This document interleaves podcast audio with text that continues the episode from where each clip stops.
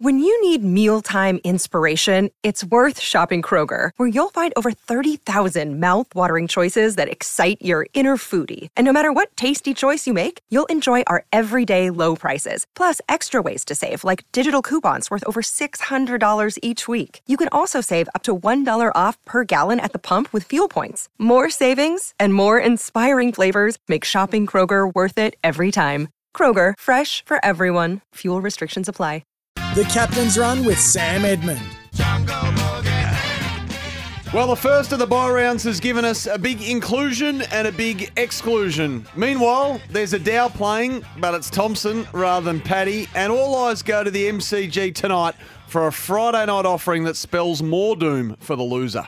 The Blues coming off six losses in seven, a week of board upheaval, and the other demons they must face in a few hours their very own in front of goal and inside 50. Michael Voss this week, well, he spoke of the need for his club to stand its ground. Now, it was a message lived by the captain, Patrick Cripps, during the week and by Harry McKay in an almost confessional podcast. I did like that from Harry. But the stand your ground mantra now needs to be lived on the field against Melbourne. Now, by the numbers over the past month, as Leigh Montagna told us on AFL 360 last night, the Blues sit second for contested ball, fourth for time in forward half, and are the second best team for defending opposition ball movement. So, how do they calm the farm? inside 50. How do they go from seemingly being fearful of missing to relaxing and converting? The MCG in front of 60 odd thousand, not the ideal setting, but this is their path. I think we've just got to keep going into depth around our around our game plan. Um, you know, clearly uh, we need to be able to, to execute for a little longer. Um, there's still some things we need to be able to clean up in our game to be able to get us to take that next step. So we've uh, been up against some really good opposition.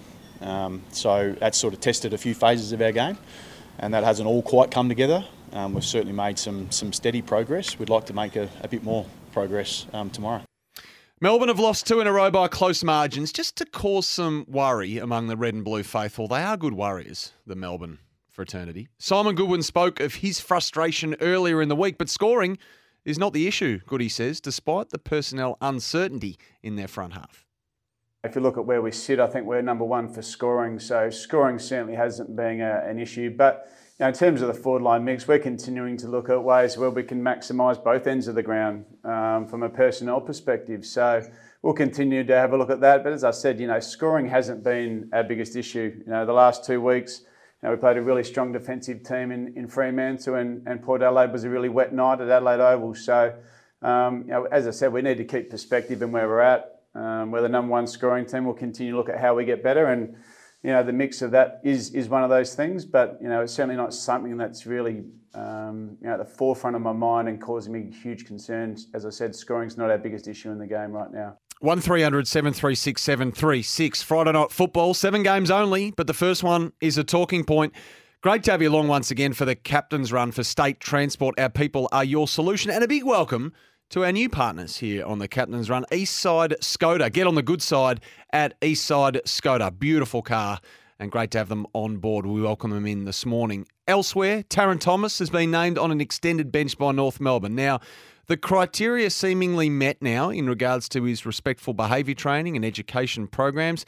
This would now appear to be a football decision. And if you can make that distinction, whether you agree with it or not, this is very much a decision now for the interim coach, Brett Ratten, and his staff. I think personally that he has to play this week, given the club has been satisfied with his off field progress. That will be confirmed by the close of business today. The Standards Club set is also on the agenda at the Gold Coast this week. The Suns have made the decision to suspend their number five pick from the 2021 draft Mac Andrew for missing a recovery session up in Darwin after an increasingly sloppy level of professionalism. A wake up call, if you will. So, a message to Mac, but also a message to the entire team. I like that. And what happens when the captain isn't in the best 22? Now, Port Adelaide are navigating that high wire conversation with their skipper. Tom Jonas right now. What has been the elephant in the room at Alberton is now out in the open with what Ken Hinkley yesterday admitted was a big call and a significant call. Jonas has been suspended twice, he's been managed once, and now left out for what the club admits is form reasons. And if you needed just a little example of the difference in life between a top of the table club like Collingwood and a club tying itself in knots like Carlton, look no further than Collingwood captain Darcy Moore's revelation with Dwayne Russell yesterday that the assistant coach Justin Leppitsch braids Darcy's hair in backline meetings. The good and the bad of the week the termination of the independent investigation into racism allegations at Hawthorn further exposed the nasty side of the game. But on Wednesday night, that gave way to the heartwarming side of the game in the form of the mid season draft. Second chances and first chances for those who thought it might never come. The open line is for EFS, of course, delivering simple freight solutions. You are welcome to join us right throughout the day. 1300 736 736. The 40 Winks temper is 0433 98 11 16. On the show today, the McCafe menu. Right off the top, I'm just going to come out and declare it. Schnitz are joining us today. The Schnitz is back, and I apologise for this.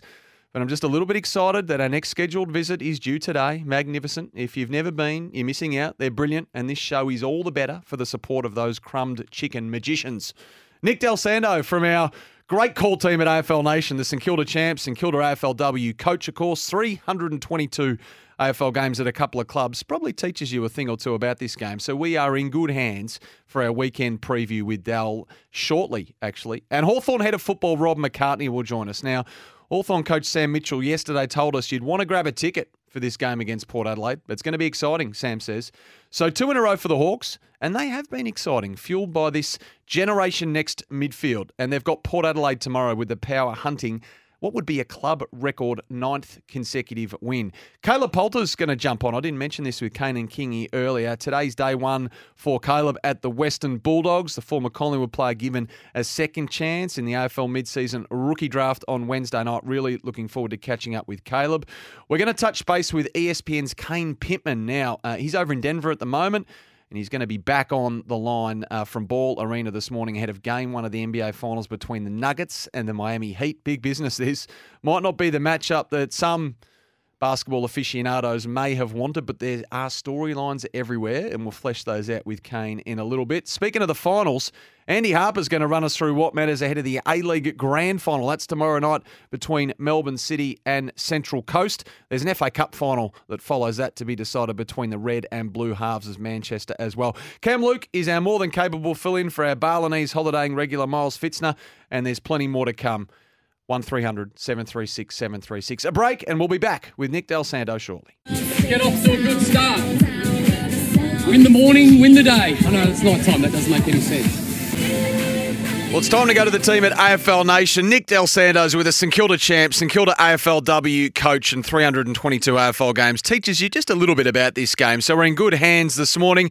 Nick Dal Santo, though, welcome to you. Win the dusk, win the night. Doesn't have the same ring to it, though, does it?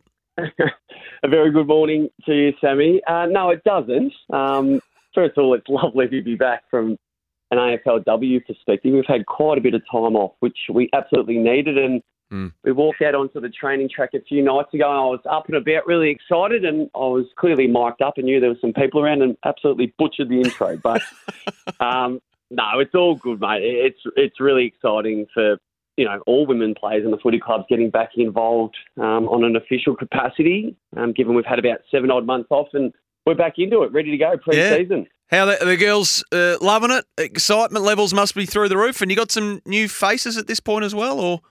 Yeah, they are. It's, I mean, I remember this sort of moment as well as a player. It's like your first day of school again. You haven't seen your best friends, and mm. everyone's really excited. You want to. Now, there's a little bit of anxiousness as well, given you're not quite sure where your fitness levels are at, and we're going to have a fitness test in the next couple of days just to really put a measurement on it. So there's a few that are probably a little bit nervous, but overall, you know, there's every list has 30 players, so you get to roll out and play footy with 29 of your uh, friends for the next, you know, six or seven months of your life. So life's pretty good, I reckon. Yep, indeed. Uh, and Steph Chiocci as well. Can I ask you about her? Yeah, you can. Um, she's a ripper. She's excited. She's enthusiastic. She's highly intelligent from a football perspective. So really looking forward to working with her closer than mm. we probably have in the last couple of months since she signed with the Saints. Um, but she's going to have a huge impact and a positive impact on our group, I reckon. All right, we'll go over to the men. Who wins the night tonight? I mean, Carlton, six of the last seven, uh, they've dropped. Turbulence at selection, of course. The Demons have lost two in a row themselves. Still no Clayton Oliver. I mean, these are these are high stakes for a round 12 meeting. Yeah, they are absolutely, and you know probably more higher stakes for probably the Blues given the ladder position that they're at right now, sitting in 13th position. Um, the D's are in fourth it's a funny one, isn't it, Sammy? Even sort of to pose that question, it's a big game. Mm. It's probably based on the expectation that we expect more from the D's, to be honest. If you're going to put me on the spot, I'm going with the D's. I think the D's get it done tonight. I probably can't even tell you how. I think it's going to be one of those just got to get the job done sort of nights. Like it's got to be a gritty, dig deep um, performance. And I reckon when it comes down to that sort of measurement, I'm going to back in the D's just a little bit more than the Blues tonight. But it, has been tough. Is, there's no tiptoeing around it from a Blues perspective. You know, life's been hard, and they've had some issues in the last week off field, which probably just adds to the storyline. And you know, when, when we speak, I mean, we've spoken about the Blues. You know, every time that we've had these sort of chats, mm. you know, I always refer to the on-field and, and the playing group and the responsibility or lack of responsibility that this playing group has had and shown. Um, I, I think they've got all the talent in the world, which is a really dangerous word in footy because talent only takes you so far. But there's clearly, you know, some players that need to step up as individuals, but as a collective, got to find a way to get the job done, and it's going to be a huge challenge for them tonight. Harry McKay is just living a nightmare in front of goal at the moment, as we know. And I thought uh, the way he spoke about his mental state this week, Dell, and not only, you yeah. know, the way his form in front of goal affects him, but those around him, and he, he included his family in that as well, uh, and the way they, they have to wear what he does on the field in, in a game of football. I mean, I, I thought incredibly brave of him. Gee, the, the game has come a long way, hasn't it, with a player opening himself up like that? Yeah, it has, and I think it's the right thing that we're, you know, probably in a world where we can talk a little bit about it. I still feel, you know, the tradition of football is we keep a lot to ourselves and we don't disclose or, or you know, make ourselves be vulnerable. But I mean, the hard thing for Harry is the footy world knows it, and you know, you can't hide from it because it's, you know, you know, in every paper, and you know, our radio station SEN, we're happy to talk about it quite a lot. So I, I, think that's the reality of the situation. If you try and tiptoe around it, mm. I, I, think you're probably only compounding the situation. I, I, I can't recall a time, Sam, in, in my time in footy, in 25 odd years, whatever it is, that someone's had these issues and significant issues in front of goal like he has.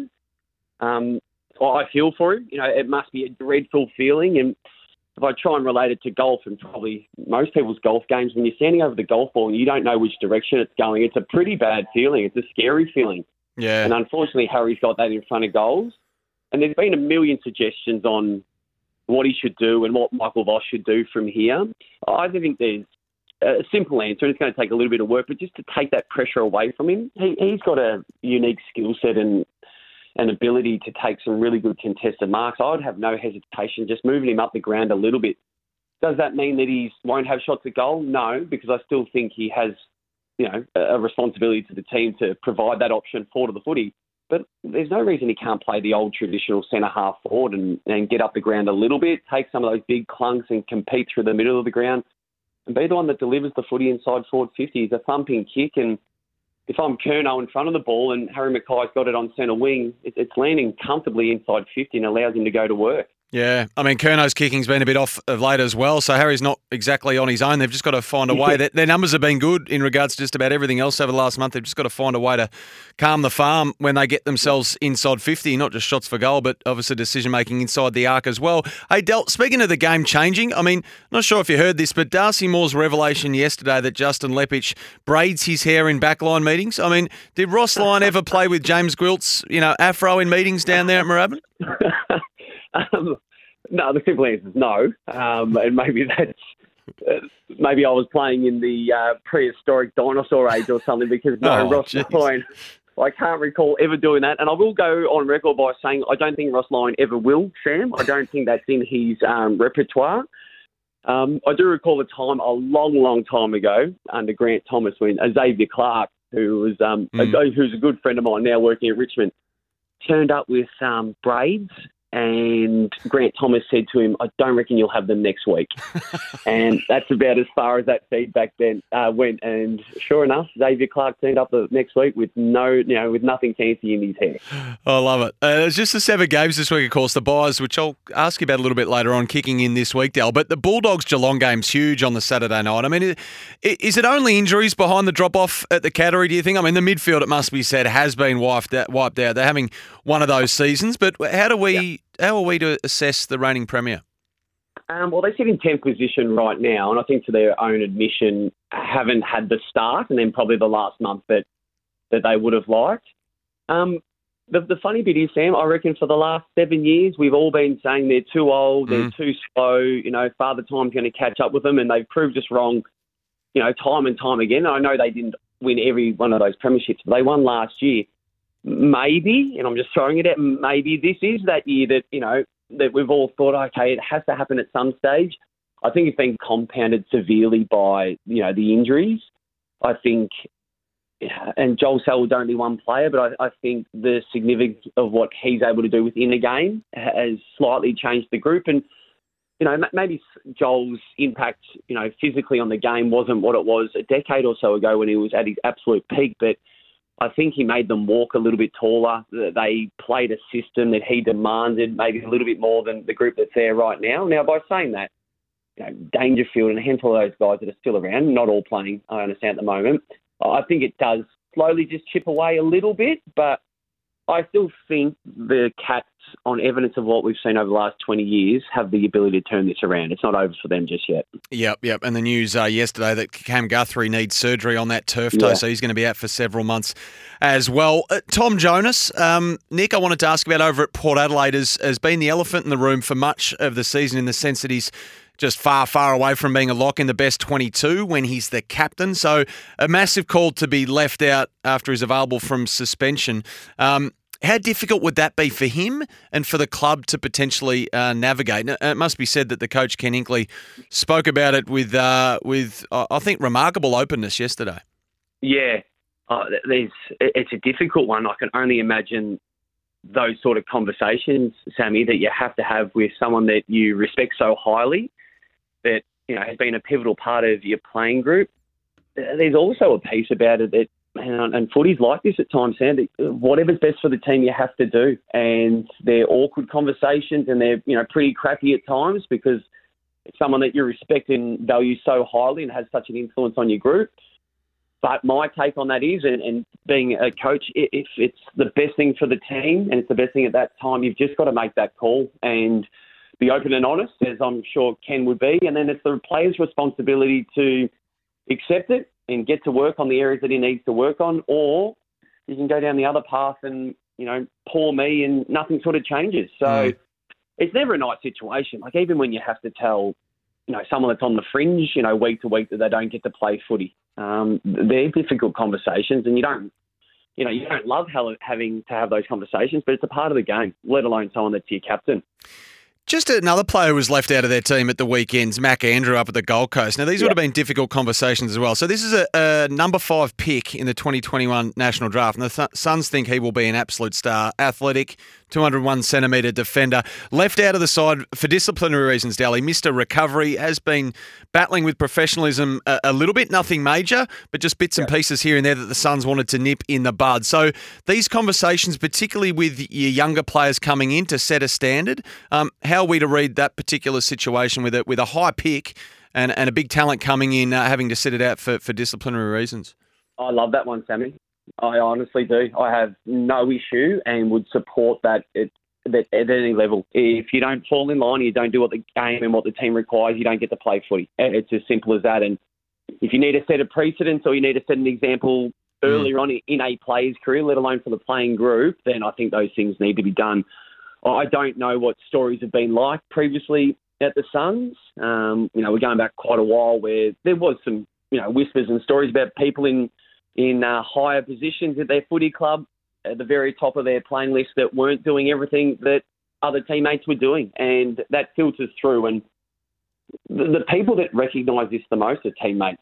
And if you've got someone like this example, like Mac Andrew, who's missing things, and whatever they've signed up to, Sammy, whatever they believe, uh, believe in and what they've agreed to that they must do to be the footy club they want to be. If you don't do it, then you can't just let that stuff slide. It's such a shocking example, and the players, being the teammates, are well aware of this. They Yeah. see it more than anybody else. So I'm I'm all for that sort of standard. And if that's what they've agreed to at the Suns, and someone hasn't done it, then that's the ramification.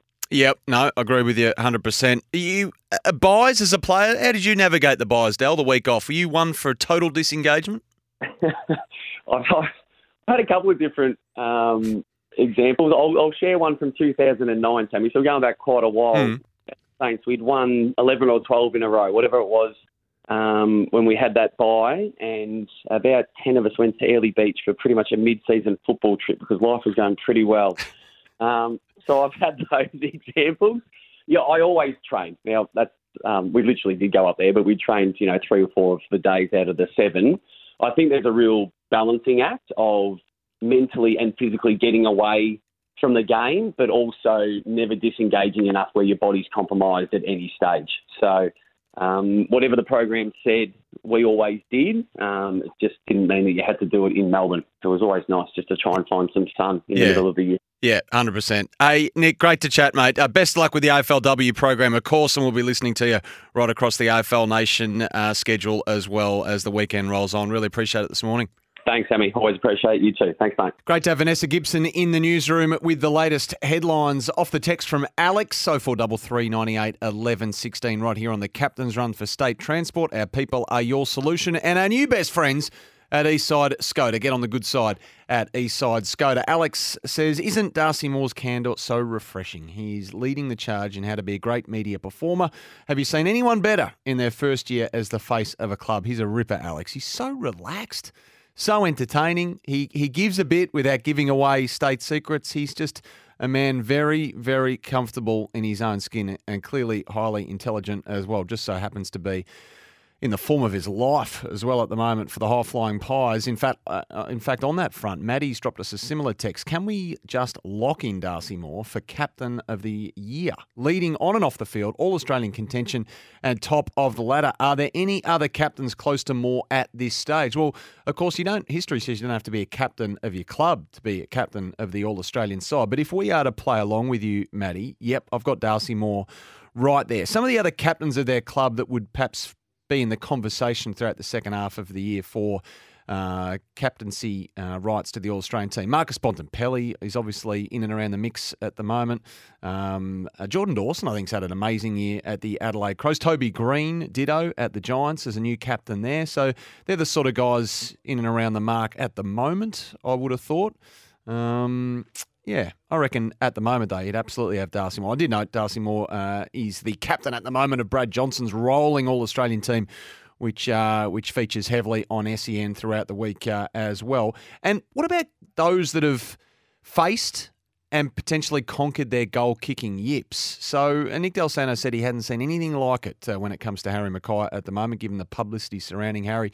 Um, this came through from Johnny. Lindsay Thomas went through a shocking goal kicking rut back in the day. I'm thinking of Travis Cloke, obviously, had his battles long term in front of the sticks. Uh, Joe Daniher, I think, has had his battle. So maybe those who have been down a similar path to Harry McKay, 0433 98 11 16. A bit of love for Jordan Dawson off the text as well. And uh, for Australian captain, this one came through from Ben over in Adelaide, and I had to look it up. Benny, you're absolutely spot on. Uh, Tom Jonas not named in Port's SANFL side, the Magpies, for their clash against Woodville West Torrens at Alberton this weekend. You're dead right. He's not. I'm not sure if there's a bit of lag with that decision or not, but he's not in the team named on the SANFL website at the moment. Having said that, though, Quinton Narkle they've uh, they've piloted into that squad.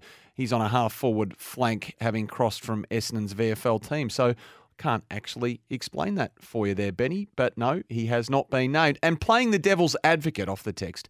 In the VFL, Callum Brown averages 32.3 disposals, Reese Matheson 31.9, and Paddy Dow averages 31.7. Just because you get a lot of the ball in the twos doesn't make you a guarantee walk in for the AFL team. Of course, a lot of anticipation around Paddy Dow and mystery. I think it's fair to say that uh, he can't force his way into this side, even with the glut of injuries the Blues are confronting at the moment. This from uh, Dirk.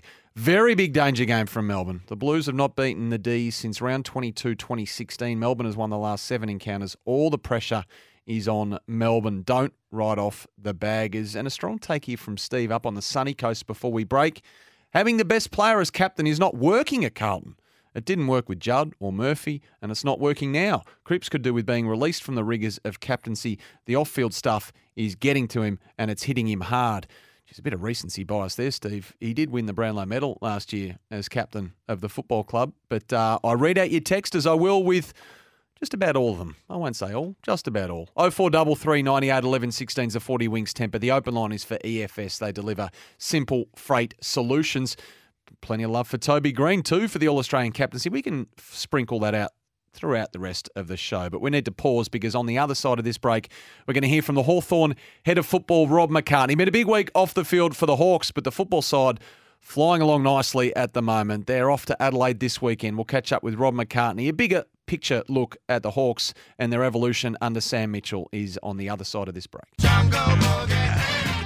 Great to have you along for the captain's run. Just before we duck out to Waverley Park, I uh, appreciate all the texts coming through on Tom Jonas. There was a, a question earlier around how he was not named in Port's SANFL team, uh, and Port Adelaide have been in touch as well. So, for those unfamiliar, and a lot of you are off the text as well, very learned audience. Um, He's been named in the uh, as an emergency, obviously, for the AFL squad, so can't be named in both teams. And is a genuine emergency in the sense that if uh, obviously one or two defenders go down, he's going to play in the AFL team. But all things being equal, he will line up in the SANFL this weekend.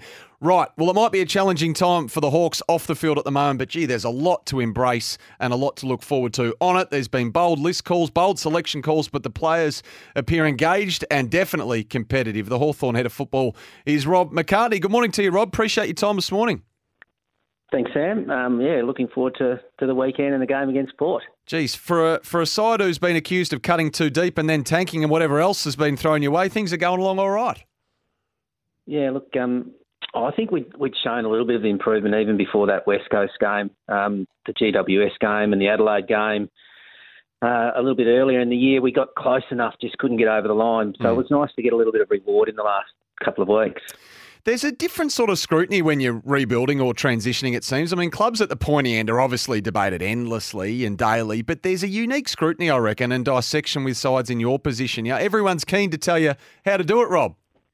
Yeah, well, um, and look, that's that's the beauty of our game, and and that's I suppose that shows the passion that people have for our sport, and that's why you know big numbers come and watch, and mm.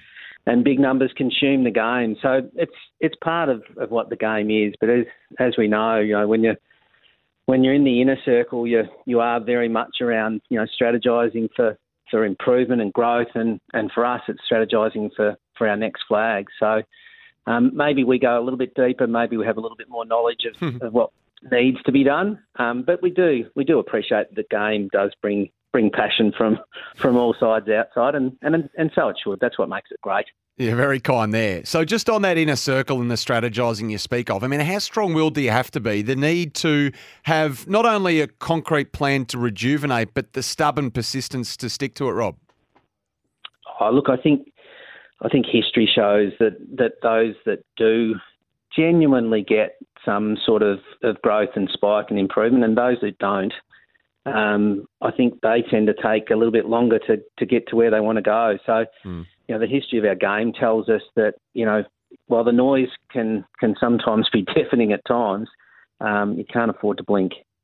Speaking of Hawthorn head of football, Rob McCartney. So, Rob, the Hawks, your side, are one of only three clubs to take more than one pick uh, on Wednesday night, mid season rookie draft, of course. I think there are only 13 picks in total.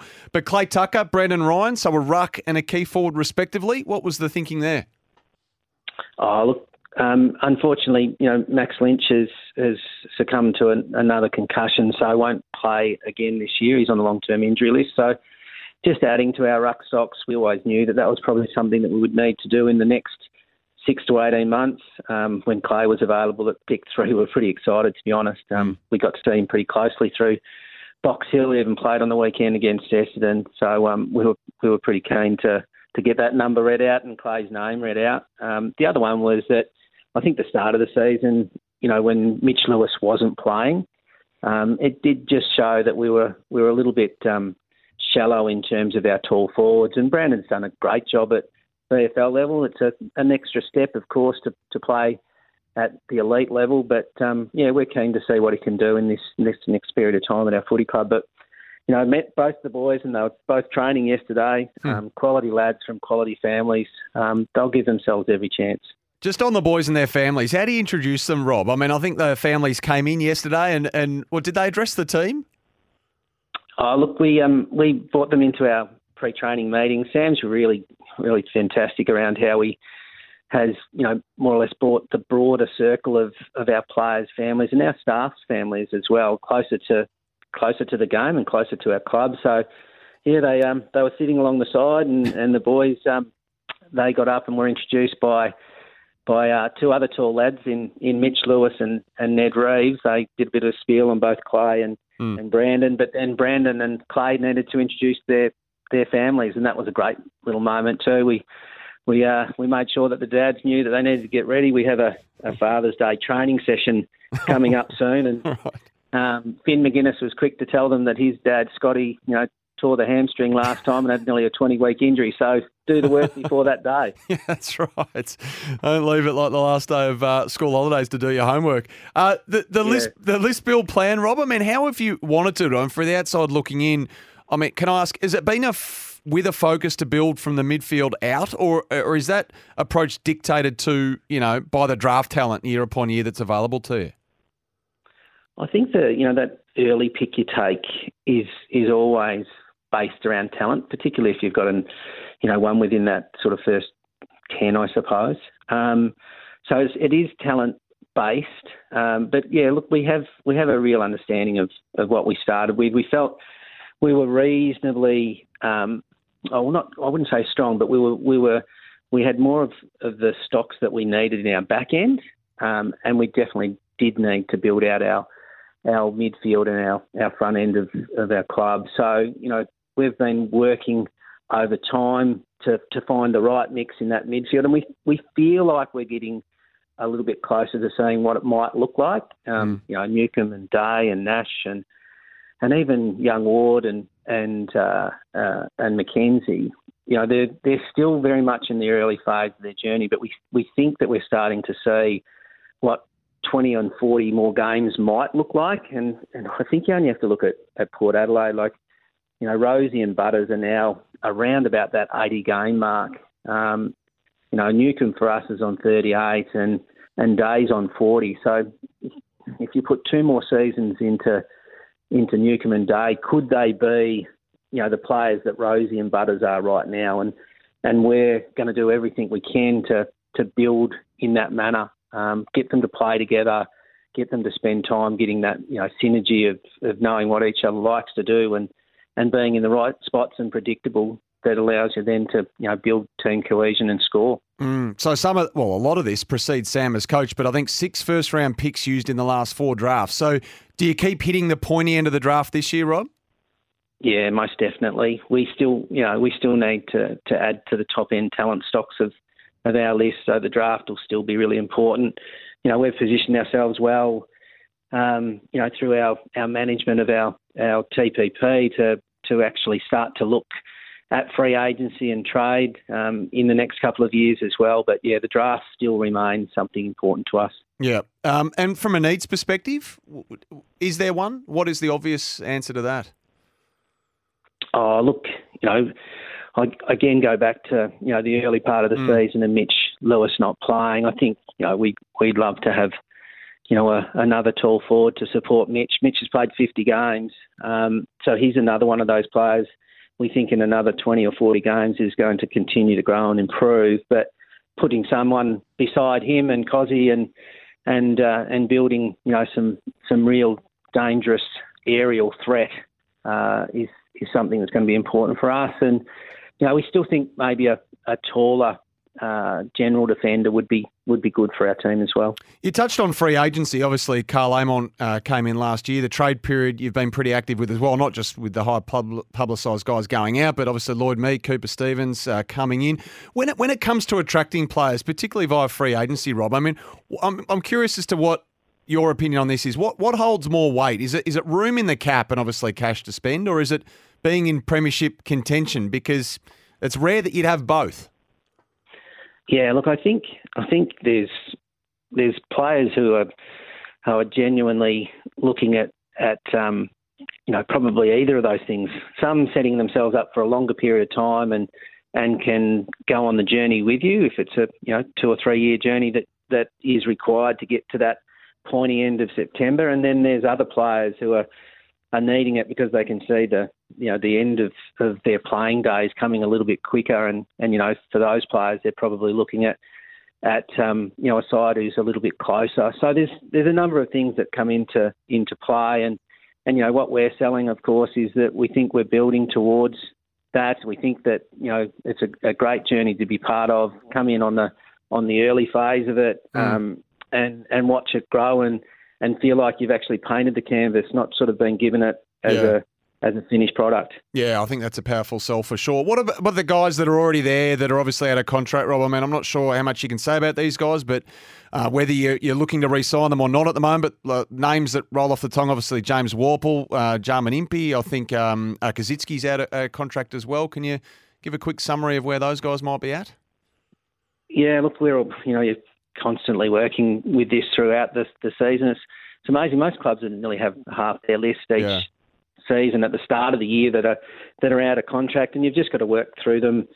Um, you know, as you as you progress through the season, I I feel like the Jarman Impey one's quite close. Um, Jarman's been a a fantastic asset to our footy club, um, both on the field and off the field. Um, he's in now our leadership group, which we call our Mortgage Cooter. He's he's a respected young man um, with the way that he goes about his business, but the care and and uh, and respect that he shows for others is is second to none. So we're really keen to to lock Jarman away, and I think that's getting closer.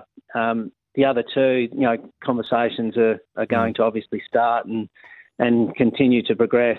Um, you know, both players that you spoke about, you know, Warps is is having probably his resurgent season this year in in terms of numbers. We've been really impressed with how he's sort of gone about his work after a year that you know he'd probably prefer to to not have had. Um, but he's yeah probably playing some of his best footy, getting back to that Peter Crimmins medal sort of form. So yeah. we're looking forward to James, you know, continuing his footy with us. And Cozzy's just got back in the team, and and I think you know what we have seen is that when both Cozzy and and Mitch are playing well, it's good for us.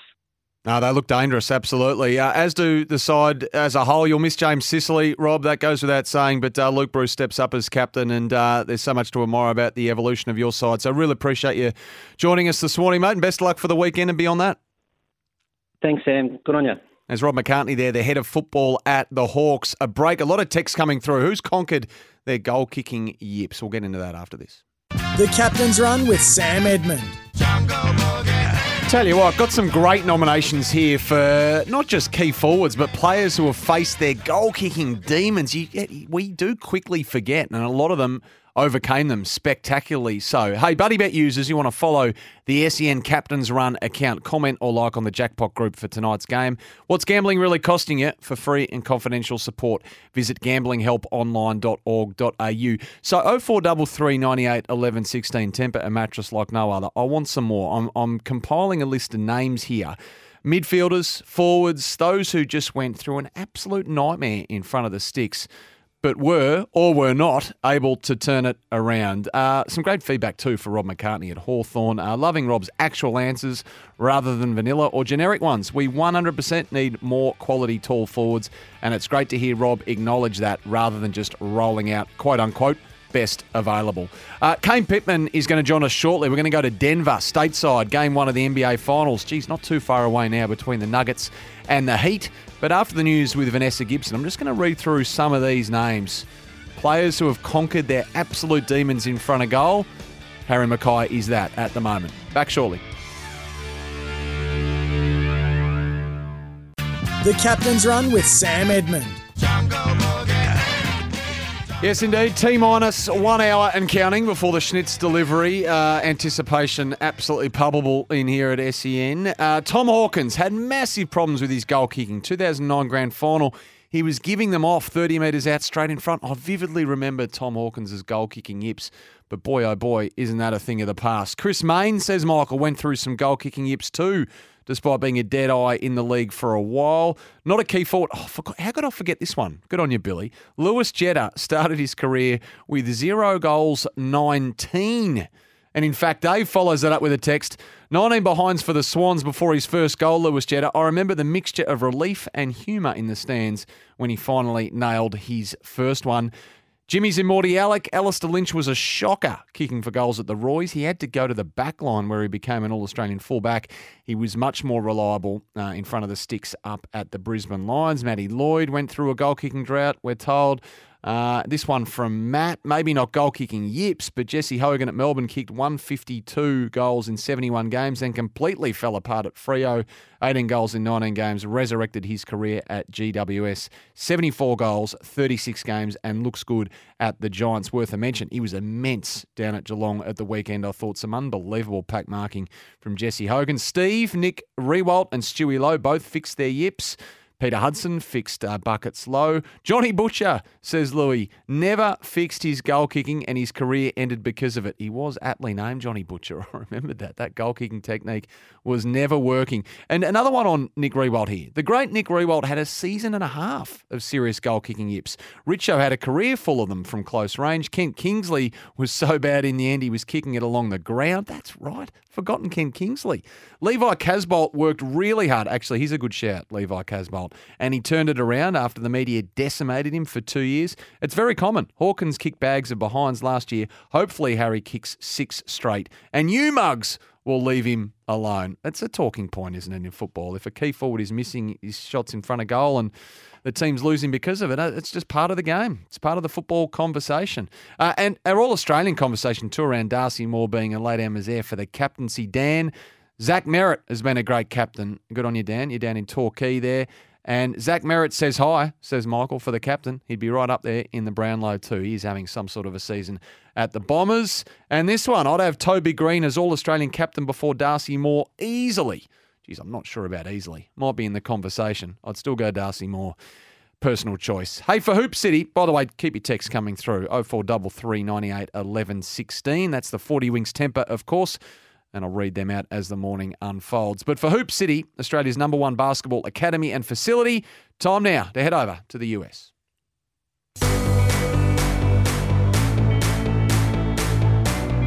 Well, the NBA Finals features the best team in the West against the eighth ranked team in the East. And on paper, Denver against the plane survivor Miami is a landslide. But the NBA Finals aren't played on paper, and the Nuggets' first Finals appearance is something of a foray into the unknown. Game one is just a few moments away at Denver's Ball Arena. ESPN's Kane Pitman is there, and he joins us this morning from Colorado. Kane, hello. It's all come down to this. It has, and I think last time we spoke uh, during the Denver and LA series, I'm not sure whether we thought that Miami was going to be the other team in the series, but in me included, I think they've proved a lot of people wrong along the way so far. How's the city over there? So four major sports, I think. Uh, I hope I haven't left anyone out there in Denver. So the Broncos, the Rockies, the Avalanche, but I'd imagine they've wrapped their collective arms around the Nuggets, Kane. Yeah, they have, and it's obviously historic. The first time that they've reached the NBA Finals, and I think you've really sensed it over the last few days. We've been here uh, for about 48 hours now, and uh, I mentioned the amount of media at the conference finals, but we had media day yesterday. There is hundreds of people that are coming in. The players are cycling through uh, their interviews 24 hours out from game one. So the city is definitely going a little bit uh, a little bit crazy here, and I think the businesses are doing well. I'll say that. Yeah. So the path to get here, Kane. I mean, the Heat beat Chicago, but then shocked the Bucks and the Celtics. The Nuggets overpowered, you know, Durant and Booker in Phoenix, and then LeBron and Davis in LA. What what do we make of the respective run-ins? Well, the Nuggets as a number one seed, I, I guess you could say, were expected to be in this point. They certainly believe that. As far as Miami goes, they've taken down the one and the two seed, as you referenced, and they have been the big surprise. And really, this is a historic run uh, to this point. But the similarity these two teams do have is the fact that they've never trailed in a series yet uh, in the 2023 playoffs, and the loser tonight is going to be in that scenario. And they've come into game one with very different preparations. Miami had to go to seven games against Boston. That game was only uh, three days ago, whereas the Nuggets have been here at home in the altitude for the last nine days and getting themselves ready to go. So that is the big question mark. Is it better for the Heat to come in having played uh, this tough series, and the Nuggets maybe a little bit underprepared uh, after having such a long layoff. So really, that is the big talking point leading into Game One. But so far, both of these teams have played from the front. So what does a team like the Nuggets do with a, basically a week and a half off to sit on their hands? I mean, is that that's a long time, isn't it? Yeah, I sat down with Nuggets guard Kentavious Caldwell Pope yesterday and asked him that. And even if you think back to the All Star break during the regular season, these guys might get seven days off. So this is really the longest break you could possibly have at any stage in the season outside of, of when it's all done and dusted. So uh, he said himself, I mean, they were going through some hard five on five scrimmages. They weren't even really able to do a lot of video. They watched this series between Miami and Boston intently. And it was when that series got to about game six, they started doing video for both teams and preparing for either option there once it got to elimination stage. But look, he said that it has been a little bit strange. He just tries to keep himself focused, not get too worked up. Uh, but I, I, think even for the players themselves, this is a situation they've never been in. Yeah, it's a long time to think about it, isn't it? And I guess there's been a narrative in some quarters anyway, Kane, that maybe this wasn't the final series that the NBA wanted or some wanted. But the thing about it is that you got Nikola Jokic, Jimmy Butler chasing that ring. So the superstars in either corner. Now, how much depends on which one can impose themselves on this series the most? Well, if we base on what we've seen throughout the season, uh, I think that the Nuggets when you look at their role players, the way they've played in combination with Nikola Jokic and Jamal Murray, your two All Star caliber players, it feels like the Nuggets have more firepower. Jimmy Butler so far in game ones in the postseason, 35 points against Milwaukee, 25 points and 11 rebounds against the Knicks, then 35 points, seven assists and six steals against Boston. He's been massive, and he has been the reason the Heat have been able to get off to these quick starts.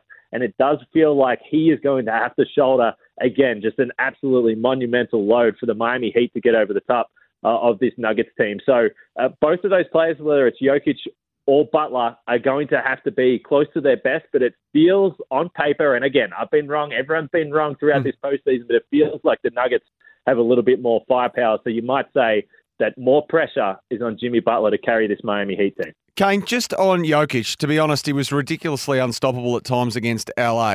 Is there an obvious matchup for him? Not really, but it is going to be Bam Adebayo uh, for the Heat. And the Heat head coach Erik Spoelstra at Media Day yesterday referenced the fact that they're going to have to lean on Cody Zeller coming off the bench. Kevin Love might have to spend some time there as well. And, and particularly when it comes to Love and Zeller, they fell out of the rotation late in the series against Boston as Miami went a little bit smaller.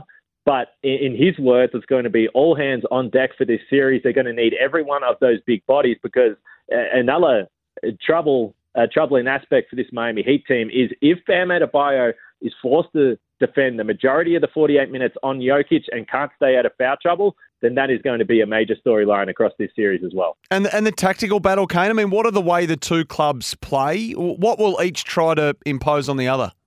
Yeah, it'll be fascinating with Miami because there's been so much talk about how much zone defense they use. This isn't necessarily common across the NBA, but Miami go to the zone more than any other team in the league. And when you are trying to stop a guy like Jokic and maybe not stop, slow him down, one of the big question marks is uh, does Miami try and force Jokic to be a scorer rather than a facilitator. And maybe there is some school of thought that that might be the best way to go about this. So if you if you go to the zone, you stay at home on those shooters, try and get Jokic to, to become an aggressive scorer, which isn't necessarily his first go to. He likes to get everyone involved. He likes to bring KCP and Aaron Gordon and Porter Jr., uh, these role players into the game. And that's why the Nuggets offense has been the number one in the postseason so far. So, yeah, one of the big things I'm looking at is Jokic aggressively looking to score, or is he able to still dictate terms on offense? Because as you pointed to, Sam, I mean, he, absolutely destroyed the Lakers for the, the, the length of those four games.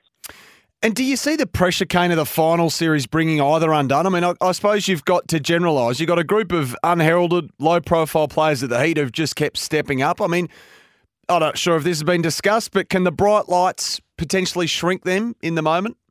Well, it's going to be interesting because it's always hard to to determine where the pressure is felt. But this Miami team has been so mentally strong right throughout this postseason. They've been the underdog and they're thriving on being the underdog. And really, they have got to this finals. And for I can sit back and say that this is historic. They should they should feel great about where they're at. Um, but they certainly don't. So are they feeling pressure to go and finish the job? They certainly want to. But if you're Denver, you are. I don't know what could happen in the in the future of the game that you could get a better opportunity to win your first ever NBA title when you have an eight seed, and Miami hasn't played like an eight seed throughout this postseason. But this has only happened one other time in the history of the league, and it was in 1999, and that was a lockout shortened team, so it wasn't a true indication of what the New York New York Knicks did in that season. So uh, I do wonder with the nine days off, if you're a Nuggets player, uh, it would be hard not to think about Mm. what is in front of you, and then when you get the heat, and not think that that title is so close within your grasp, particularly with home court. And help me out. I think the other thing with Denver is they've been shooting the lights out, haven't they? I mean, so there's a question, you know, can it continue? I mean, some subscribe to the theory that, you know, purple patches like this just simply can't simply can't last. Yeah, well, that's the problem. Everyone looks at the NBA playoff series and they think seven games is a long time, but any individual NBA playoff series is a small sample. And if you go cold at the wrong time across two or three games, uh, that can cost you the series. So there is going to be a lot of elements of that. And when we spoke about Jokic, the facilitator, a lot of the times he's getting those guys open looks from three, and then the responsibility is on the role player to knock down those shots. So look, you're absolutely right. Miami's been sizzling from the outside as well. Both of these those these two teams have had success from out there. Uh, yeah, this is this is not the time to go cold because it can get out of hand pretty quickly. And before we leave you, Kane, what are the two men who are going to be prowling the sideline? Erik Pol- Spoelstra, of course, at Miami, and Michael Malone over at Denver.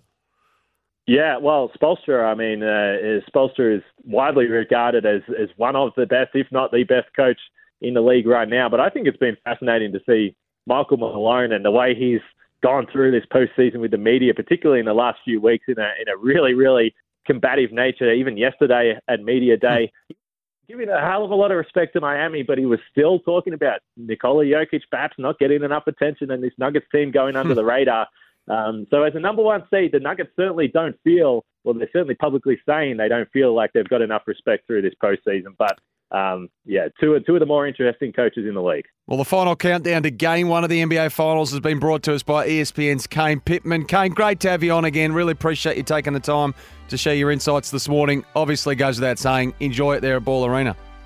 No, anytime, Sam. Thanks, mate. Kane Pitman there, and you can see every game of the NBA Finals live on ESPN. Oh, Hoop City, they are Australia's most advanced basketball training academy and facility catering to future basketball stars. Hey, Richard Hummerston not too far away. Caleb Poulter en route to the Western Bulldogs for day one for him. What a whirlwind. Andy Harper on the eve of the A-League Grand Final. Now, Cam Luke is our Miles Fitzner replacement. Very, very capable replacement too, mind you. Uh, Richard Coyne as well ahead of his uh, big hike around the bay for Fight MND. That's still to come for McCafe our official coffee partner. And Luke Beveridge speaking today as well. We'll bring you, we might drop into that press conference shortly as well. Melbourne's weather today, partly cloudy, top of 15. Was chilly this morning. That's for City Power, inspecting and maintaining the CBD underground electrical network. Welcome back. Great to have your company on a Friday morning right here at the Captain's Run. Actually, help me out for a second. Did I read something uh, during the week? I don't know if you can set me straight on this, um, my friends, but the first round of each, the first game of each round has been won by the outsider in all but one week. Have I got that right? The round always starts with an upset. I wonder what that means for tonight if that is the case. And thanks to Bluebet, you want to get around the Bluebet app and download today. Bluey, we welcome in Richard Hummerston. Hummer, welcome. Eh, morning, Sammy. Well, the Punishers might be onto something here because the Blues, just they've been backed all week. In fact, it was about eighty percent of cash, but the last sort of twelve hours Yes, or so, they've come the in. Blues are getting the Blues have come in three dollars twenty into three dollars, while Melbourne have drifted out to a dollar thirty-five. Now, Hmm. I think I spoke, to you last night. It was about 75 80 percent of cash on Melbourne. Now only 65%. So uh, a lot of cash for the Blues this morning. I just, Yeah. uh, not entirely sure what what that is about. And the line as well is coming in. It's now into 15 and a half points, where again they're, they're backing the, the Blues. So yeah, uh, yeah. yeah, Punters just a bit confident on uh, on your your theory. Yes, and I don't know why they would be, but the Blues value at the three bucks, as you're saying. I've got Melbourne at a dollar thirty nine here in front of me. I'm not sure if I've there's a bit of lag with mine, but it might be they might be lengthening by the hour at this point. So that's the AFL tonight at the MCG. What about uh, in a matter of moments over in Denver there, Hummer, with the Nuggets hosting the Miami Heat in Game One of the NBA Finals? Well, you'd expect Denver just to absolutely romp the Heat, but the Heat just somehow keep finding a way. Dollar twenty nine though Denver in the first game, so pretty short here, uh, and about eighty percent of the cash. Miami three dollars sixty four. And then the whole kit and caboodle, Denver very, very short, even shorter than dollar twenty nine. You're getting a dollar twenty five. But as I said, the Heat at four dollars, they just somehow keep finding a way. And this has been one of the strangest NBA seasons Yeah. You'll ever see. So who knows what happens? And just quickly before I go, I've just got a race tip that I'm just very confident on, so I need to share it Do so. tomorrow. Tomorrow at Flemington, race three, number three, party for one. Uh, one a dollar seventy-five last start, same grade. Uh, I'm pretty sure it's the same distance, same distance, same track, soft track as well. So number three, race three, party for one. Just have a, a couple of little shillings on it tomorrow, and uh, just enjoy the rest of your weekend, Sammy. Party for one. That's uh, Miles Fitzner over there in uh, Bali at the moment. Hey, great to have you on, Hummer. Really appreciate it. Uh, have yourself a great weekend. You want to get around the True Blue Aussie bookie. They are Bluebet. You can download the Bluebet app today. The question, though, remains what are you really gambling with? For free and confidential support, visit gamblinghelponline.org.au. Uh, this Sunday, 10 o'clock, this is your journey. I'm catching up with former Matilda Amy Duggan, all thanks to Tobin Brothers celebrating lives. Of course, it is a World Cup year, FIFA Women's World Cup year in Australia and New Zealand very, very soon. And uh, Amy's going to join us as part of the countdown towards that. Text coming through still on Harry McKay. Now, this one Harry isn't just missing goals, he is completely shanking them and kicking horribly. A bit different to some of those names you read out who still kick the ball well but were only just missing. Oh, Levi Casboult's the one, though. Jason dropped this text in. He was the worst kick at goal in the history of the game until big Saverio Rocca helped him. He changed his mechanics, his technique, and, and Levi was able to leave his yips behind. I mentioned earlier with Nick Dal Santo, Harry McKay's podcast with his brother Ben. Well, straight off the top of their latest edition this week, Harry sat down and he addressed his goal kicking woes and really opened, opened himself up into the uh, the mental um, issues that he has with goal kicking at the moment and how that not only affects him but those around him. This is a little bit of the Ben and Harry McKay podcast. Yeah, it's obviously a, a bit of a challenging period, and uh, personally, in terms of when one area of your game is just so glaringly um, off, I guess. Mm. Um, and in a very public space, um, it can be challenging. And the part that sucks is that like it affects the team. So on the on on Friday night, like if Charlie and I had to kick straight, the reality is we would win the game. So yeah, there's one thing that it's for me, but I'm big enough and ugly enough to kind of deal with it. But when it when it affects other people, that, that sucks. Um, and even just like after the game, like seeing your parents, like seeing mum's face, like she's just real. She wears it, and like Mm. dad wears it, and Ash Hansen, like my forwards coach, he gets like he wears it because of what I'm doing, and I don't necessarily think that's fair, but that's part of it. Like Vossi wears it, like Vossi gets asked about it flat out. So because of what I not doing well at the moment, it affects other people that yeah maybe it shouldn't, but so that part's I find that part hard when it like it affects other people. That was Harry McKay alongside his brother Ben, the Ben and Harry podcast from earlier on this week. Uh, Luke Beveridge is speaking to the media. We'll play some of that audio shortly. They're actually back on deck at the Whitten Oval today. First day back. The turf has been uh, relayed. Still a construction site there, but they're off Skinner Reserve for now. Um, Sammy, you heard it here first off the text. Tonight's match will be a draw. There you go. Harry McKay is a Coleman medalist, of course, which brings us to our golden crumb for Schnitz. We're not all about the big blokes, though, when it comes to Schnitz. We're about the, this is the Crummers Coleman. And Schnitz being the home of fresh golden handcraft schnitzels, it works perfectly. Charlie Cameron leads it, 32 majors. Toby Greene, what a game he played against the Cats last weekend, 26. Jack Higgins, 22. Tom Papley, who's just stalled a tad of late, uh, the 20 majors for the PAP. Got that winning taste right now. Schnitz, handcrafted schnitzels made fresh, made just for you. T minus half an hour until delivery. Also, the countdown to the NBA playoffs. So we'll keep you, uh, finals rather, we'll keep you uh, in touch with uh, the latest scores from Ball Arena in Denver. Uh, Nuggets raging favourites. Heat, the Giant Killers. Can they ask questions of Denver in game one? There was something that caught my eye during the week. Now, I've gone into real Kane Cornes areas with this. The decision for Fremantle to give Nat Fyfe a two year contract I found absolutely amazing. So here's a guy, 31 years of age, hasn't played a full season. Geez, you have to go back to 2019 when he got close, then 2017 for a long time. Um, notwithstanding the fact he's an out and out star, but in the twilight of his career, did they have to offer him two? Was he going anywhere? Would one have been enough? Well, Kane agreed. Of course he did. He said this uh, last night on Sports Day. Do Fremantle think it's 2019 or 2023? They've committed to Nat Fyfe for another two and a half years, essentially. He's missed 32 games in the last three and a half seasons. He averages about 11 touches per game. He doesn't kick goals, and he's about to turn 32. I'm, I'm staggered. Honestly, I wouldn't have been surprised if they said wait to the end of the year, and if everything goes well this year, we'll give you a one-year extension. It's a big commitment for a player who's made of glass. With all due respect. I agree. Do you? 0433 98 11 16. Uh, Dom, great interview with Rob McCartney. Do you think he indicated Hawthorn have joined the race for Ben McKay? I think so. I'm hearing Port Adelaide for Ben McKay, but that will play out. Back shortly. Vanessa, thank you. The open lines for EFS, they deliver simple freight solutions. And Ryan's joined us uh, on the EFS over in uh, WA. How are you, Ryan? Hey, Sam, how you going there, mate? What do you think about the Nat Fyfe contract? Oh, Kane Cornes makes my blood boil. he was a tagger. He, he was a poor man's AFL footballer at best. Forget forget that. Forget that, Ryan. Forget all that. Forget but, uh, he was he was Absolutely. well, oh, no, he- Nat Fyfe, two Brownlows. He is, him and Matt Pavlich, there's, they're the top dockers from the start. Yeah, that, that might be the, that might be the case, Ryan. But uh, I'll I'll use Kane Cornes' terminology. Do Fremantle think it's 2019 or, or 2023? Well, I burnt my foot with my coffee just then when I dropped it. So I think Kane Cornes should get back in his box. Nat Fyfe, he's playing more than Nick Nui, a hell of a lot more.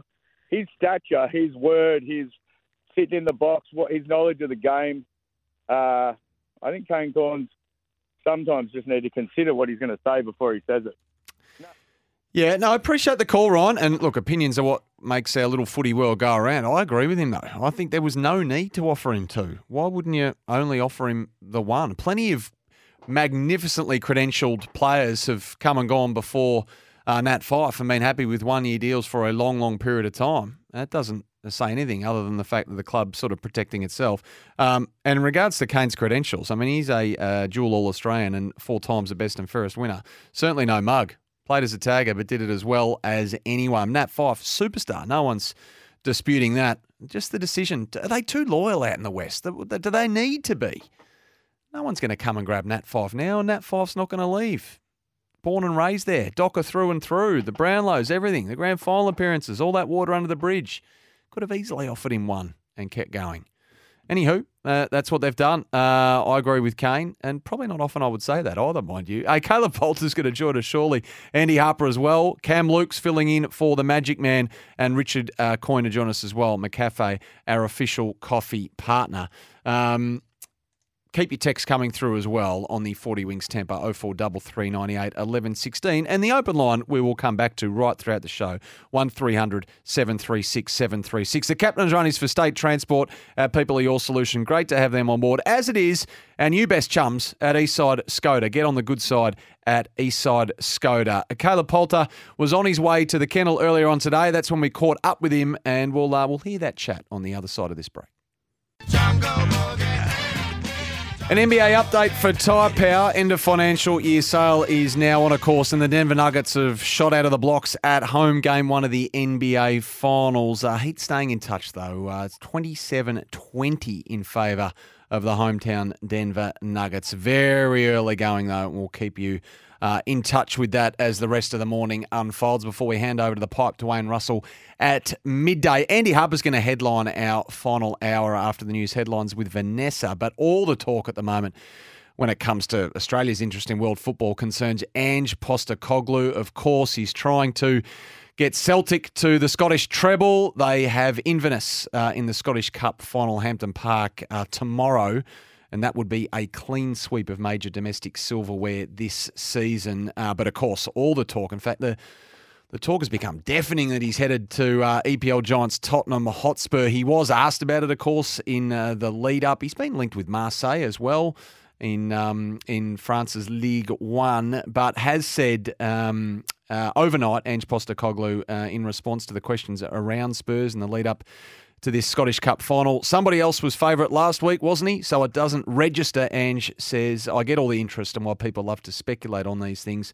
But we have worked really, really hard to get ourselves into this position. And for me to let my mind wander about anything else other than getting our team prepared for a big day on Saturday is just not who I am. So watch this space. All sorts of reports that Daniel Levy, the chairman of Tottenham Hotspur, plans to sit down with Ange out of the other side of this Scottish Cup final. So certainly one to keep an eye on. Certainly one to ask Andy Harper about as well as we sit on the eve of the A League Grand Final, the FA Cup final uh, tomorrow night as well, and the Scottish Cup final. It's a triple treat uh, on Channel 10, 10 Play, and Paramount Plus. So Andy Harper will guide us through all that. Cam Luke will join us as well out of the other side. That will talk all things racing and the weekend ahead there, and Richard Coyne as well. Fight MND, massive part, not just the sporting calendar, uh, the big freeze at the G, but also um, I think our social conscience now into its ninth year.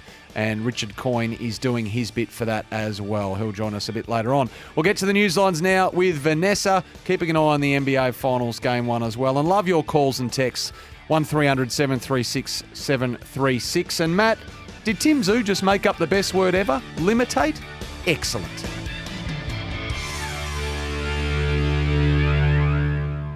Vanessa, thank you. We just farewelled Cam Luke. Uh, Jesse just dropped us a text while we were talking. Uh, Sammy, I, I, just got back from Bali and I saw the Magic Man at a bar in Seminyak. I overheard him telling the barman that he is quite a big deal back in Australia, making a lot of people big money. Jesse, you know what made me laugh is that there's every chance that's actually true, and that's what made me chuckle. Hey, uh, thanks to Shell V Power Fuel, the race day feeling. They got the race day feeling over in Spain at the moment in Catalunya, where uh, the Spanish Grand Prix is about to hit top gear this weekend.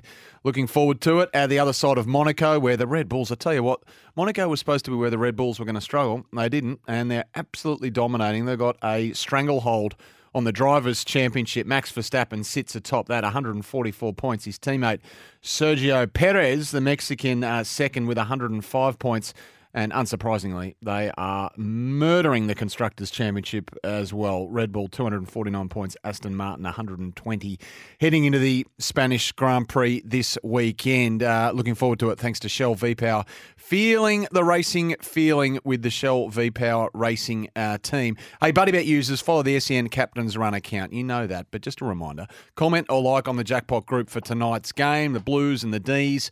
Most disposals, I'm going with Sammy Walsh tonight. I'm doubling down. What's gambling really costing it? For free and confidential support, visit gamblinghelponline.org.au. Uh, just some texts coming through on Ange Postecoglou and what he might do next. This is Daniel's thought. It would be absolute career suicide for Ange if he went to Spurs. Better off staying at Celtic or any other Premier League club. Daniel Levy does not allow managers to do their job without his own input. Yeah, it's not necessarily a hot seat in the sense that you're going to get sacked like you would at Stamford Bridge in five minutes. But yeah, his uh, history would say that Daniel Levy is uh, has got his fingerprints all over all sorts of decisions um, that would uh, come across the coach's desk at most other clubs. So, if that is in fact uh, true, as it is often reported, then um, Ange would uh, would perhaps have a challenge when it comes to, to Daniel Levy interfering in some some various things, but not the most. Not the most, uh, not the hottest of seats in the Premier League, that's for sure. Sammy, I'm sorry if this sounds disrespectful, but has the A League ever been more irrelevant than it is now? I had no idea the grand final was on until your interview with Andy Harper, uh, uh, nor who was playing. I may be in the minority, but I wonder if the other listeners are in the same boat. You know, the lack of promotion for the A League is something that has bugged me for a long, long time. You'd love to see it uh, get a bit more publicity. I think it would make a big difference. Um, the Women's World Cup will be a huge deal, though. I know we're talking international football now, but that will be huge when it hits. I think some people are going to get a surprise as to how big that is actually going to be. The Matildas, Sam Kerr, uh, riding shotgun, of course, in a home World Cup. Australia, New Zealand coming up very, very soon. The 40 Winks temper text is 0433 98 11 16. You can give us a buzz too. The open line is exactly that 1300 736 736. Any topic you like in our final 20 minutes or so made possible by EFS. They deliver simple freight solutions. Uh, Fight MND, big freeze at the G. That's coming up, obviously, King's birthday weekend next weekend. And there's all sorts of fundraising initiatives around this, as you would expect. One of them being driven by Richard Coyne, who is hiking around Port Phillip Bay and uh, he's going to be a huge scene. He's trying to raise a lot of money for it as well. So Richard, we had a chat to uh, recently. He's going to stop by in the studio here in about a couple of minutes' time. Actually, you can uh, all join in the fight against motor neurone disease and don your Fight MND Big Freeze Nine beanie. They are available right now. Uh, we'll take a break. Richard Coyne is going to be in the studio with us to talk all things Fight MND next. Welcome back. Just before we welcome uh, Richard Coyne back in uh, ahead of Big Freeze in the Bay, John's been uh, waiting on the EFS open line 1300 736 736. G'day, Johnny. Yeah, thank you. Yeah, look, you got a little bit of a sore point when you mentioned the uh, the lack of promotion with the A League, and um, look, the, there's no doubt it's become a little bit of a non-event. I mean, I, I um, my young fella grew up barracking for Melbourne Victory, and and we, we don't even know when the games are on these days. Um, I mean, he, he plays NPL, but um, I've had some interesting conversations with a, an NSL legend uh, by the name of Gary Cole that you, you, you may have heard. Yep. And, and even a few years ago, he mentioned that, you know, eventually the A League will become a bit of a non event because a lot of the clubs are made up of, um, they're all, they're franchises without tradition, without heart and soul. And if they again revisited the NSL situation or the old NSL and, and, and had a look at some of the clubs and, and actually, rather than shutting the gate on them and actually uh, getting rid of them from the A League, what they should have done is actually educate the public on how to, you know, how to conduct themselves, how to behave, because know, the round ball game has had issues um, for many, many years, and, and, and all over the world now. I mean, uh, fans are a lot better behaved, and, and to be honest, you know, some of the AFL games these days, uh, there's a lot more, a uh, lot more trouble than there's some of the um, the old, um, the old uh, NSL uh, games. But my my point would be that if they focus rather than shutting the gate and and disenchanting the old NSL fans, because everybody's just gone back and and are following the um the second tier football, the NPL one and two. And I go to those games, and and there's often quite a few thousand people watching the game. So I would like the A League aficionados to revisit the situation and rather shutting the gate, um, start talking about bringing those clubs back and educating the fans and providing adequate security so then people can go and enjoy the round ball game with their families. John, thank you. Yeah, just stripping all that back, I'm not even uh, getting into fan behaviour and such. Just for the casual sporting observer, I think they could do so much better than what they are at the moment. It just comes back to basic marketing and promotion, and I just don't think it's there for the A League. There's obviously a reason for that, but Jesus dropped off uh, the radar big time, I reckon, over the course of the last decade or so, um, where we get texts regularly saying, uh, didn't even know it was on, didn't even know when they were playing, like you were touching on there. I, I like it. I like watching it. I love the sport. I just think it could benefit with a, a shot in the arm from time to time. Hey, um, we need to change tack because Big Freeze in the Bay gets underway this Sunday, June the 4th. Richard Coyne, his mate Simon Polinelli are about to uh, hike around the bay with the odd little freezing cold dip in uh, in Port Phillip, and it all gets underway from the MCG this Sunday. And Richard's back with us in the studio. How you Thanks going, Rich? having- Good. Uh, How's the legs body? are good. Yeah. Mentally getting there. Yeah. Um, I think we know that we've taken uh, mid 50s blokes, so we know we've taken on a bit of a challenge. You were last in here three weeks ago, I reckon. So, how would you Yep. describe your condition and your preparation now as opposed to three weeks ago? You've done the Um, work? I'm I'm a hell of a lot better. Right. I've worked hard. I've had to work hard, and the reason I've had to work hard is that Simon is an excellent hiker. He's the kind of bloke who walks around for 30 k's a day just to enjoy a walk. So Yep. I'm chasing him. You just go to Vietnam recently. Did you get some heat training in over there? Yeah, just uh, took a quick week's break, headed up there, and um, found it 30 degrees, six o'clock in the morning. Yeah. Still had to do the walking. Built up a fair bit of a sweat, which built some blisters. So Yeah. I found some found some challenges, but it um, no, it was all good for for getting on the road. Now, you're doing it all, of course, for Fight MND. Now, you're Yep. official uh, fundraising partner, if I can call you that. So, um, online, fightmnd.org.au, or you can simply Google Big Freeze in the Bay. Now, you've set a lofty target. We spoke about this last time you were in. You haven't been shy. You wanted to set an ambitious target, which was We set a target of two hundred and fifty thousand dollars. good on you, quarter of a million. Um, not scared, and I think it. I think it motivates us in some respects. You know, we talked about motivation and respect for Mm. the Daniher family and for Neil. Um, we talked about the community and the community that have got behind it so enormously over the last nine years, ten years, um, and we just said we've got to try. And to be honest, Sam, we're not social media experts. We don't know how to reach the biggest audience. And you helping us with moments like this, just to talk to people and say, can you help? Share the message, share the story, or donate if it's um, in your capability to donate. We're not just going to put a small target on that. Yeah, every little bit counts, of course. Yeah. And I think out of the other side of our last conversation, you have a school reunion or something that you had to attend? Yeah, well, the I was in, in here on the Friday. Um, that night was my 40th school reunion, and I showed up to that, and there was a few blokes there that said they'd heard it, Yep. heard us having a chat about uh, Big Freeze in the Bay and Fight MND, and um, their awareness turned into donations, Awesome. and it works. So I'm, we're deeply grateful. Thank you. So, for those who missed our last chat, uh, you and your mate Simon are uh, going to be hiking around the bays. It's a daily dip in the water, isn't it? Uh, 16 times. So six o'clock in the morning Right. and at dusk at night. So we're going to do it both times. And Twice a day. Ask people. So if you if you search up um, Richard Coyne, Yep. you'll get an update every day where we're having the swim. Our first swim will be Sunday, just on dusk at Williamstown Beach. We'd love people to just come down and have a swim with us and a bit of a laugh and just motivate us to keep on going. And your chaperone is none other, your driver, than the ex pro golfer Paul Maloney. Paul Maloney, uh, Singapore Open winner. Yeah. Um, he's taken time out of his very bu- busy life and said, I'm going to give you blokes a hand. Um, he knows what we want to do. He's very supportive and he's an old school mate. He'd heard about it and said, I'm in. I'm interested though in his um, his approach, Paul's approach. This is uh, Richard. Is he going to be the carrot or the stick? So is he going to cajole and encourage and persuade, or is he going to give you a firm hand when you deserve it? It's int- uh, as it, the man's got a competitive streak, but he's also a very kind, gentle sort of bloke and has worked in uh, human resources all his life since his professional career. He's been great counsel about we're we're going to be 64 hours together walking along the track. Um, as he said, he knows we're going to have some blow ups, so he's there to mediate and gonna, he's going to help us through those tough moments. Oh, I hope the cameras are rolling when, when We'll they have a selfie stick. We'll see how we go.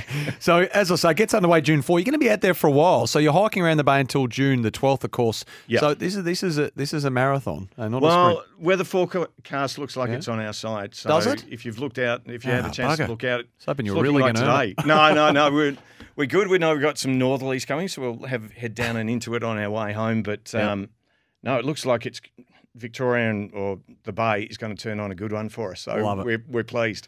So it is Big Freeze in the Bay. It's a magnificent cause. We know that. It's Simon uh, Polinelli and this man, Richard Coyne. You can contribute uh, via the official website, fightmnd.org.au. Uh, they are an official fundraising partner, of course, uh, in the quest to find a cure to um, to kill off the beast, which which we're all supporting as well. And just one call out Macca's, who are a big partner of yours, have been supportive to us.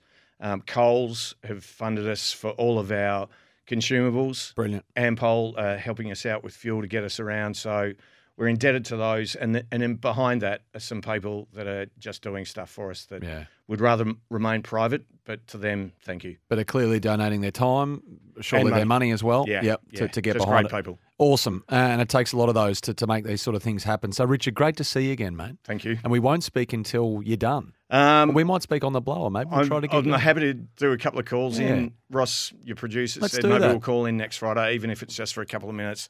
Tell you about the fights that we've had. Tell you where we've got to. Tell you whether we quit. You won't do that. I know you No, won't. I won't won't. let you when I speak to you. So let, let's lock that in for next Friday. Okay. All right. Richard Coyne there with us. So we'll take a break. Our final break on the captain's run, and we'll tidy up and hand over to Dwayne Russell next.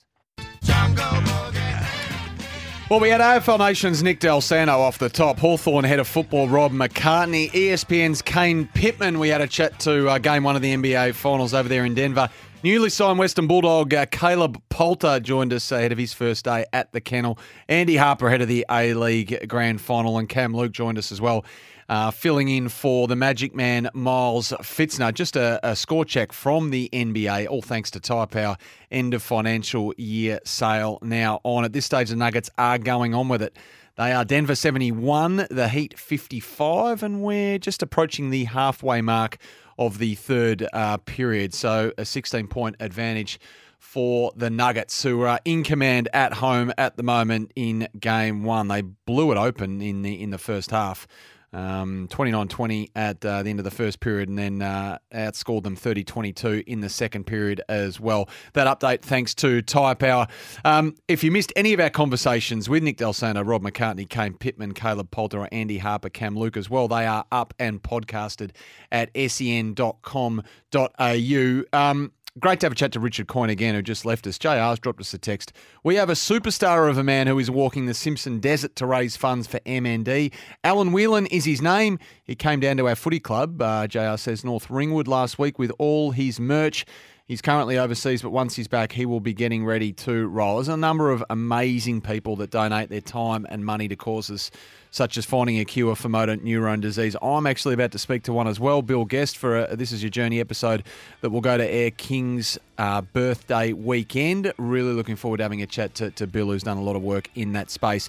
Hey, the pipe, Dwayne Russell, Midday Madness, of course, en route, 1300 736 736. You want to grab a line? He's got Chris Anstey, Campbell Brown with him as well. Speak to you next week.